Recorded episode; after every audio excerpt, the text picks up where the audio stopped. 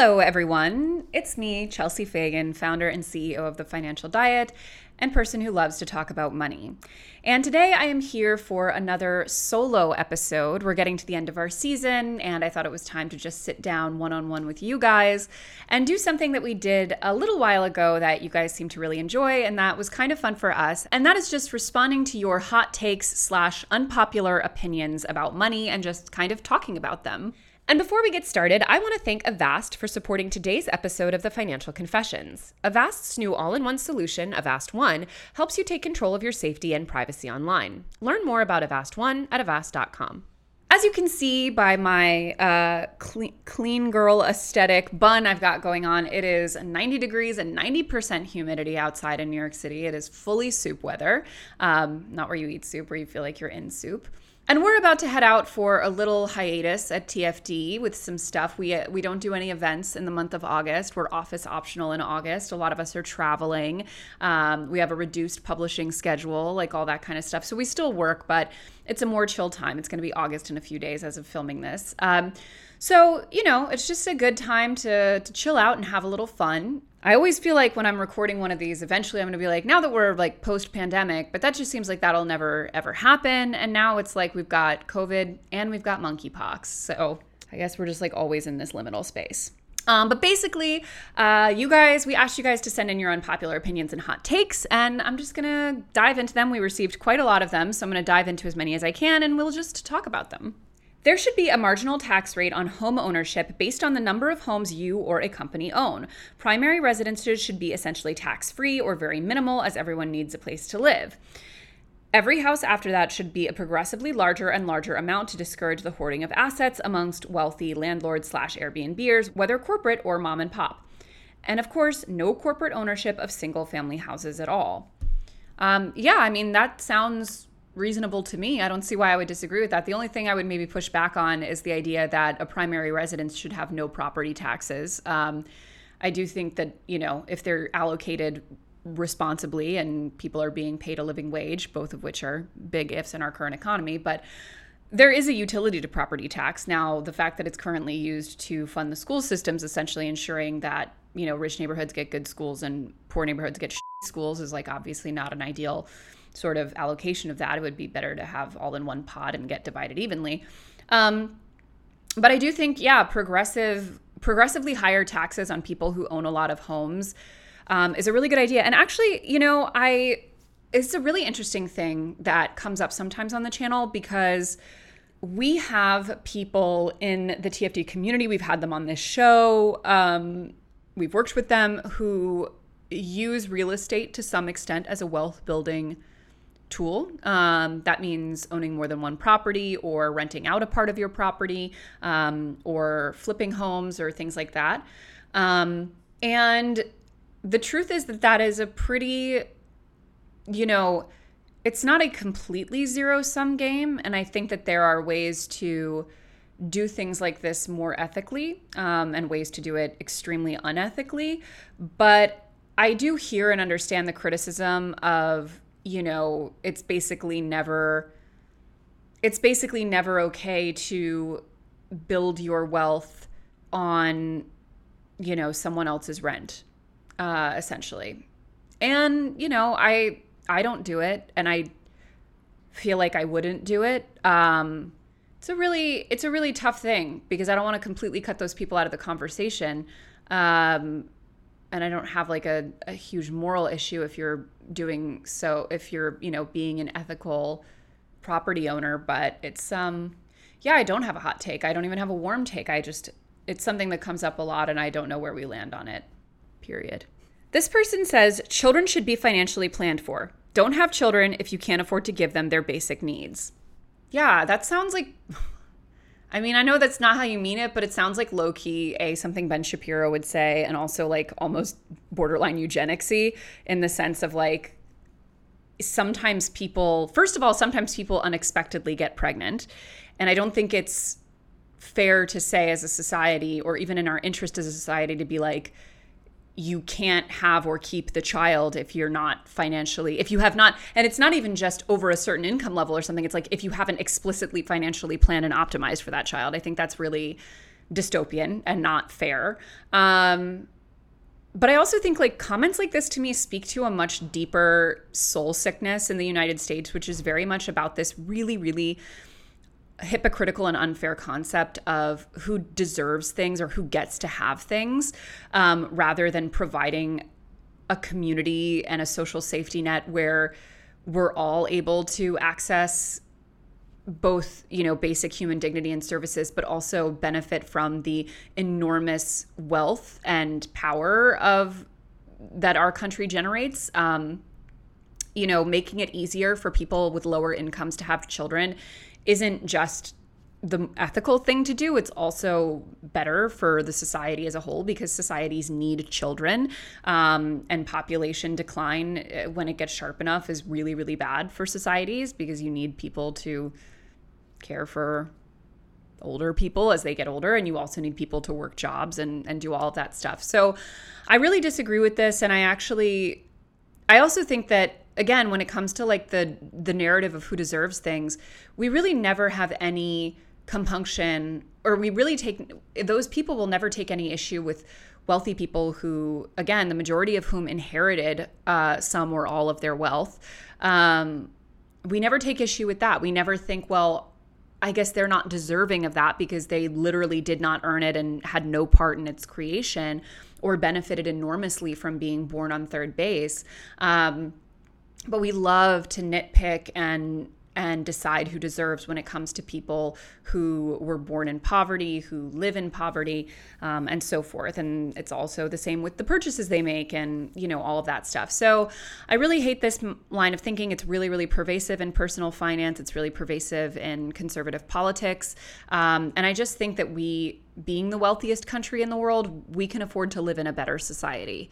Um, and lastly, I mean, yes, thinking in terms of the social safety net of providing resources and allocations for new mothers who may be struggling financially, new parents who may be struggling financially, I think is a really big step in the right direction. But also, like, this is the same, like, zero sum stingy mentality that leads to, uh, us having basic us being the only developed country without federally mandated maternity leave like letting everyone fend for themselves hurts everyone, even people who may be a little bit higher up financially on the ladder. Lastly, just because you have money for a kid doesn't mean you should have one or would be a good parent. So let's let's start there. Okay. It's okay if one partner pays for more than the other if they make a lot more. Agree. Buying an investment property to solely Airbnb it is just gross here we are. I knew this would come up. Well, as I mentioned in the first question, this is something that comes up quite a bit. And is it just gross? Maybe. Maybe it is. I, again, I wouldn't do it. And I know how harmful Airbnbs are to a lot of communities and to the rental markets. And we've definitely experienced that here in New York City when we were renters. Um, and it's really, really problematic for a lot of communities.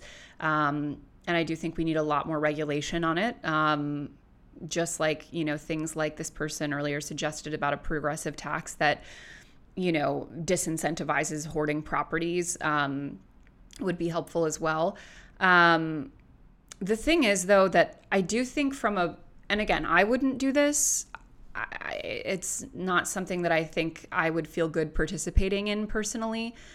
But i also think and this is more of like a political sort of almost communications question. Um, I don't think, in general, the best response to social ills that are often policy driven and regulatory and, and regulation driven um, and are incentivized financially by our current system.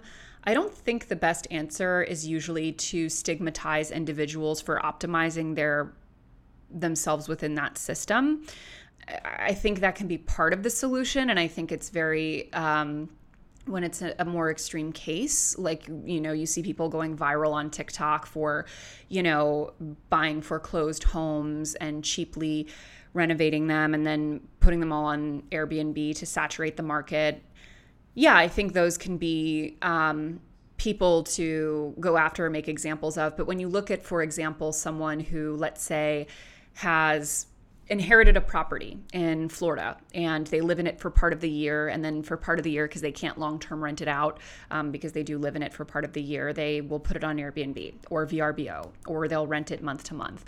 Um, do I think going after them and shaming them for doing that when, again, a lot of these people are probably, this is one of the primary ways that they have access to building enough wealth for things like retirement. Um, I don't know that that's the best approach. I think we really have to look at this from a regulatory perspective and a policy perspective because, yeah, shaming individuals, I just think is not overly effective. Especially because, again, like, yeah, for every asshole who's like putting their Airbnb empire on TikTok, there are a bunch of people doing it who you'll never hear about. You don't even know that they're doing that. So, yeah, but I wouldn't do it. Okay.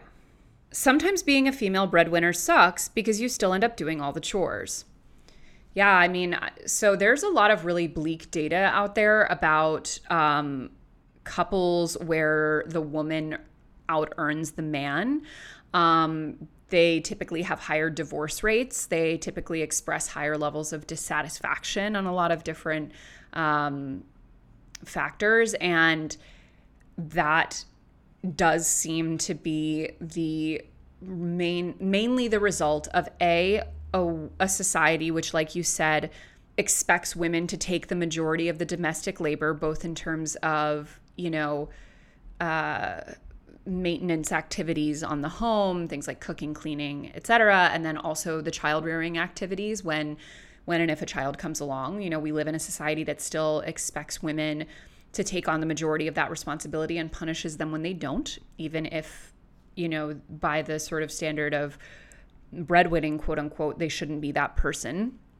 Um, so obviously, like you're saying in this question, like that is a recipe for, I think, frustration and resentment. And then a lot of men are socialized to have huge um, ego and self identity uh, issues wrapped up in being a primary earner um, and can feel threatened, can feel emasculated, can feel, um, you know, ashamed or anxious when a woman out earns them in a heterosexual couple. Um, so yeah, I mean, it's it's hard out there to be a woman in a lot of relationships, and I even personally know through this industry women who are primary breadwinners whose husbands are not very nice about it, um, or who are entrepreneurs and their husbands are not very nice about it. And it's really heartbreaking um, because if I'm the man, I'm just like, sweet, you're earning more money than me? Hell yeah. But yeah, it's not the way it is for a lot of people.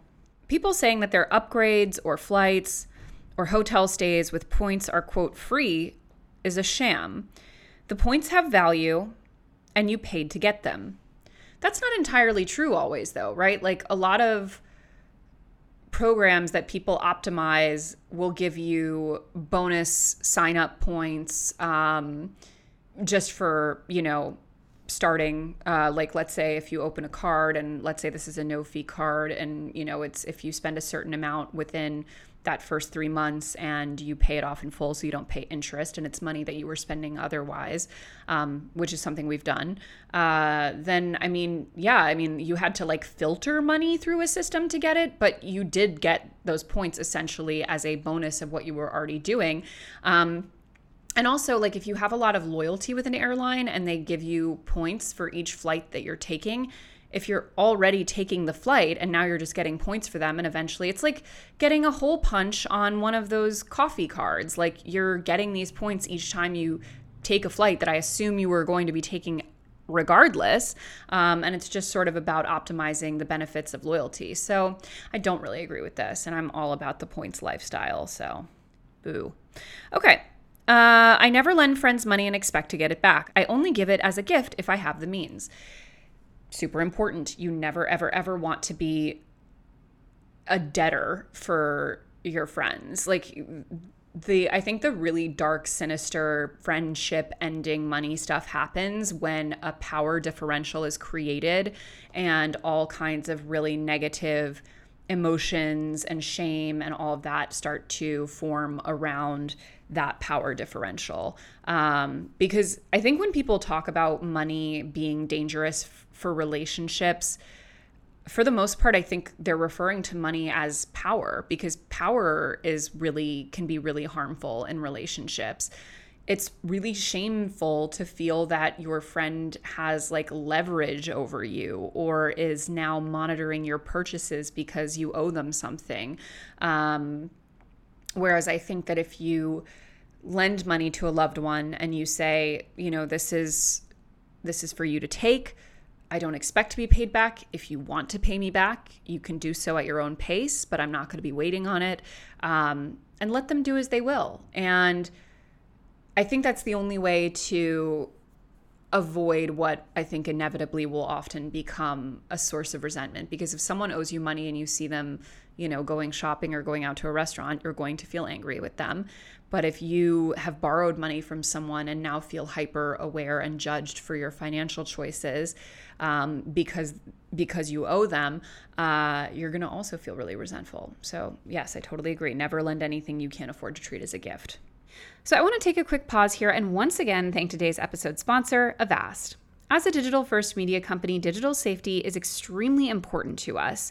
And today's sponsor, Avast, has been a global leader in cybersecurity for more than 30 years and is trusted by over 435 million users. That's a lot of users. Avast empowers you with digital safety and privacy no matter who you are, where you are, how you connect, or your budget.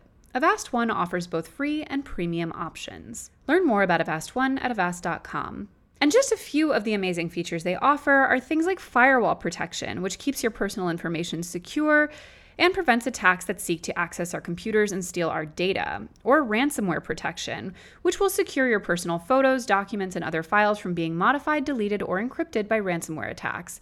Some of you may know that my husband is not only a cybersecurity professional, but also just a bit of a tech nerd in general, and he is always getting on me about protecting my data and my precious digital assets, and Avast is great for doing both of those things. Avast prevents over 1.5 billion attacks every month, and with Avast One, you can confidently take control of your digital presence without worrying about viruses, phishing attacks, ransomware, hacking attempts, and other cyber crimes. Learn more about Avast One at avast.com. Crypto and NFT are pyramid schemes, correct?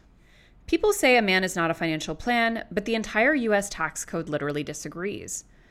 Yeah, I mean, the US tax code benefits couples, and the sort of logic behind it is that encouraging people to form couples encourages them to have children, which again, a society needs to function. As someone who is married and benefits from filing as a married couple and has no intention of having children, um, really game the system on that one. Um, is it fair? No, I don't think so. I think the benefits should be much more tilted toward parents rather than just married couples. Um, but you're right in the sense that it is hugely beneficial to be married in this country. Now, is that the same thing as a man being a financial plan? No, because there are plenty of we have the data, right? Like a huge amount of women in heterosexual marriages even if they are more educated, even if they earn a high salary or even more, are not in charge of long term financial planning. Many of them don't even manage their own finances. They don't even know their own finances. They're not handling things like retirement. They don't even have access to their money in many cases, um, and are just not sort of um, equal partners in. Uh, in a relationship financially. Um, and you know, although sometimes it can be the right decisions for couples to have one partner, in many cases, the man, be the earner and have the woman be an entirely stay at home uh, parent. Um, the amount of financial and legal protection that the non working parent needs around that situation in order to not be at an insane disadvantage where anything to happen um, is huge. And most people don't take those proper steps. And keep in mind that if you're someone who has completely backburnered your career, your education, all of these things, and put all of your financial eggs in the basket of a man, it's not just that he might have a lot more assets than you, have more access than you, all of that's true, but try entering the workforce at 40 with a 20 year gap on your resume and no marketable skills. You know, just the sheer earning potential for the rest of your life is severely diminished. So, I do think not making a man a financial plan is a separate issue from the tax code for sure. Nobody should own an item of clothing costing more than the minimum salary of their country. I guess this is referring to like you shouldn't own like a Birkin bag that costs like I, I don't know what the minimum wage is probably like nineteen thousand dollars or something. If you look at seven twenty five an hour times forty times fifty two, I can't do that math in my head. Um, yeah, you shouldn't you shouldn't own a piece of clothing that costs that much more. Yeah, I mean, listen, I, would agree, but again, I think we're often like eating away at the symptoms of the problems, right? And we're not really talking about what's the fundamental problem. And the fundamental problem is radical wealth inequality. Like that's going to manifest in a thousand different ways. But similar to the Airbnb thing, like, is shaming individuals for buying a really expensive bag the right approach? Probably not. I feel like it's probably like people are going to optimize within the system that they live in. And it, I just don't think it's, and also, I mean, at the end of the day, like, so let's say we had a really good tax code like we did back in the 1950s, and really, really wealthy people paid the vast majority of their income in taxes and weren't able to snake around most of it with like capital gains and stuff. People still were rich back then and bought Dior dresses and, you know, ate caviar and did all of that stuff. And in some ways, it's like if you're able to buy, let's say, a designer dress that was hand sewn in Italy by a bunch of people who are making good money and products that are sourced ethically and this, that, and the other. Am I really that mad at it if you're paying a lot in taxes? Probably not, honestly. Um, and the alternative, not that it's one or the other, there are obviously middle grounds, but for me, the much bigger problem when it comes to apparel is fast fashion. And, you know, buying a bunch of from Shein that is just, you know, hitting the putting a cinder block on the gas pedal towards climate annihilation. So yeah, I don't know. I, I just raise raise the marginal tax rate. Let's start there and then we'll figure out which individual purchases we want to police. Okay. Quitting your job and trying out van life to save money is a trap promoted by the wealthy probably. I mean, I could not, I can't even describe how radically uninterested I am in anything resembling van life. I won't even hike. So it's so foreign to me and so unappealing to me. Truly, the definition of I know it smell crazy in there. um, and I just am so not interested that it's hard for me to relate to. But yeah, obviously, if you want to live van life in a way, I mean, van life to me is a lot like minimalism, where it's like take things that poor people have to do out of necessity, but make it ultra glam and aspirational. Not all minimalism, some minimalism, not all van life, some van life. But yeah, I mean, if you can. If you can afford to live in a van full time in a way that's comfortable and has all the amenities you need and isn't uh, viscerally unpleasant or dangerous, then yeah, that's a probably really, really expensive van and lifestyle. So I don't really even necessarily know that it counts as like a money saving thing in a lot of cases. I just like every time I see those photos of like the couple and the mattress in the back of the van, like with string lights strung up on it, and I'm just like, ugh. I'm like, first of all, what temperature is it? What's the dew point? Because if if it's like it is out here today in New York City, oh, it's disgusting. It's okay to abandon your student debt if you move out of the US permanently. I mean, listen, I'm not a lawyer. Is it okay? In what sense? Like, yeah, I mean, I guess if you're in a situation where you'll never again need a credit score and can avoid collection agencies and don't care about like defaulting a bunch, is it okay? I mean, yeah, what do you want me to tell you? I I can't I mean, isn't that technically a crime? I can't sit on here and like advise you to commit crimes, but I will just say like if you know what all of the risks are of completely defaulting on your student loans, as someone who defaulted on loans uh, and suffered greatly for it in an attempt to rebuild my financial adult life, um, if you know the risks and you're like, sounds good to me, uh, the risks are preferable to paying this, then like, do you? I can't tell you what to do. Live your life. Okay. Strict budgeting makes me want to spend more money. I save the most without a budget at all. Good for you. if you have if you're regularly saving money and allocating that money intelligently, then you really do have a budget. You're just not writing it down. Like whatever works for you works for you. And i think people get way too wrapped up in doing things the right way that they don't think about just doing them the effective way. Um, and it sounds like you found it. I'd rather be mildly financially irresponsible and enjoy things than stress and save a ton. Listen, I mean, it's hard to know what mildly means in this sentence because if mildly financially irresponsible means like you go out to restaurants sometimes and like fritter away money sometimes, I think that's totally normal and should be part of any healthy budget. But if what you're talking about is like being avoidant, paying the minimums on things or not paying them or not really saving or not opening up a 401k or doing like if you're talking about like doing things that will sabotage your long-term financial health, I think it's the same thinking as like not taking care of your body in your 20s and 30s. It's like you're going to miss that when that's gone. Like you're going to wish you had taken care of your knees or like, you know, ate, ate, got enough iron in your diet or whatever it is. Like you're going to wish that you had taken care of your body. You're going to wish you had taken care of your finances. And I do think it's like there's a real siren song of just YOLOing it because it feels like we do live in such a tough economy, which we do. There's no, you know, that's not a secret. But I also think that doing things that ultimately will make your life harder in the long run um, is just a, an approach that gets real old real fast. Um, platonic marriage for a mortgage is better than marriage for love. Why do you have to marry someone platonically to get a mortgage?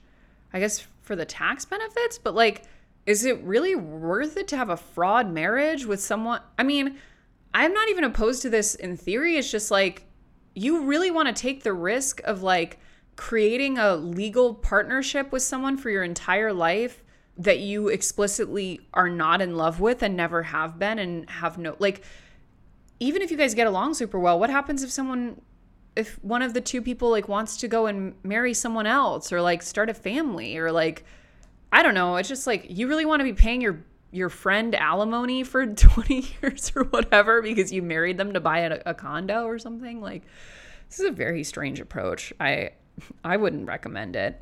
I think most people get into marriages way too flippantly, period, including with romantic partners, and don't do their due diligence and don't treat it like the extreme legal and financial engagement that it is. Um, but I feel like it's way more risky to do that to someone who's just like a roommate. We've all had roommates we would not have wanted to be married to. Saving everything for retirement makes no sense. You should enjoy things before you're old. Yeah, but it's not one or the other. I'm not saying save every single dollar you have for retirement, but it's about both. Like you do realize you're going to want to enjoy things when you're old too, right? Or maybe you don't want to have to or even just be able to retire. Let's start there. It's not even about like necessarily having one of those like diamond retirements where you go live in one of those like planned communities in Florida that are responsible for Trump. Like you can just have a nice, calm, quiet life. Um, but you won't be able to do that at all. You'll have to keep working until death if you have no money saved. It's not enough to live on Social Security, but also, like, you'll want to enjoy yourself as well. Like, you don't want to have to live like an extreme Spartan lifestyle. You'll want to be able to travel and try new things and eat at restaurants and do all the stuff that you like to do as a young person. So you have to spread it out and you have to visualize your older self as a person worth taking care of. You're not going to be young and sexy forever. Stop giving, okay, I'm going to end on this one. Stop giving money advice to your friend who complains about money but keeps wasting it. Yeah. I mean, that's real. I feel like that's real in a way that we like don't talk about enough when it comes to like friendships and family members and loved ones in general. I feel like one of the best things that I personally ever learned in therapy that I feel like is a common theme in a lot of therapy is like you have to separate out with any relationship in your life, you have to separate out how a person treats you and what they do to you and what they do on their own time. Like you can say like, "Hey, please do not talk to me this way. It makes me feel bad." And I will leave the conversation if it keeps happening or something. But you can't just be like, stop being such a f- up or like, stop thinking these things that you think or voting the way that you do or spending money in the way that you do or you know being really loud or whatever it might be like if it's something that is not impacting you directly or harming you in some way, like you have to just let them kind of roll. And like if they ask you for advice, sure, give it to them as best you can. If they keep asking for it and disregarding it, then you can say, like, hey, it does feel like my advice here isn't really being taken into account. So I'd rather just not get too into it or what have you. But it is never worth like wasting time and energy on wanting people in your life to to change and be different people. You can want them and you can ask them to treat you differently and you can set boundaries for yourself around what will happen if they don't treat you differently um, but if your friend is just a up financially well don't entangle your finances with them and you got to let them roll forcing them to change is uh is a losing proposition and is probably just going to make you upset in the process. So I think that's a really important thing that everyone needs to learn. Obviously, there are these these situations can get a lot more extreme right? Like we can be talking about someone who has like an addiction issue or we can talk about someone who's like living in a very irresponsible way or let's say is in like a terrible relationship that you think is bad for them. Like there can be all manner of things that they're doing in their own life that you don't like for them but you can't take that on as your own. You have to put limits up as they pertain to yourself and for whatever is their business you let go and let god honestly and there are a lot of things like, listen, I have some relationships in my life where there are enormous swaths of topics that we don't talk about, things I don't know about them, things I don't care to know about them because I would like to have a simpatico relationship with them. And knowing more than I do now or getting into certain topics will prevent that from being possible. And sometimes that has to do with money. I have people in my life that I'm like, the way you handle money is really reckless and probably going to fuck you over in the long term. But that is none of my business, and I'm not taking that on. Anyway, guys, that was TFD. I mean, TFC. Bye.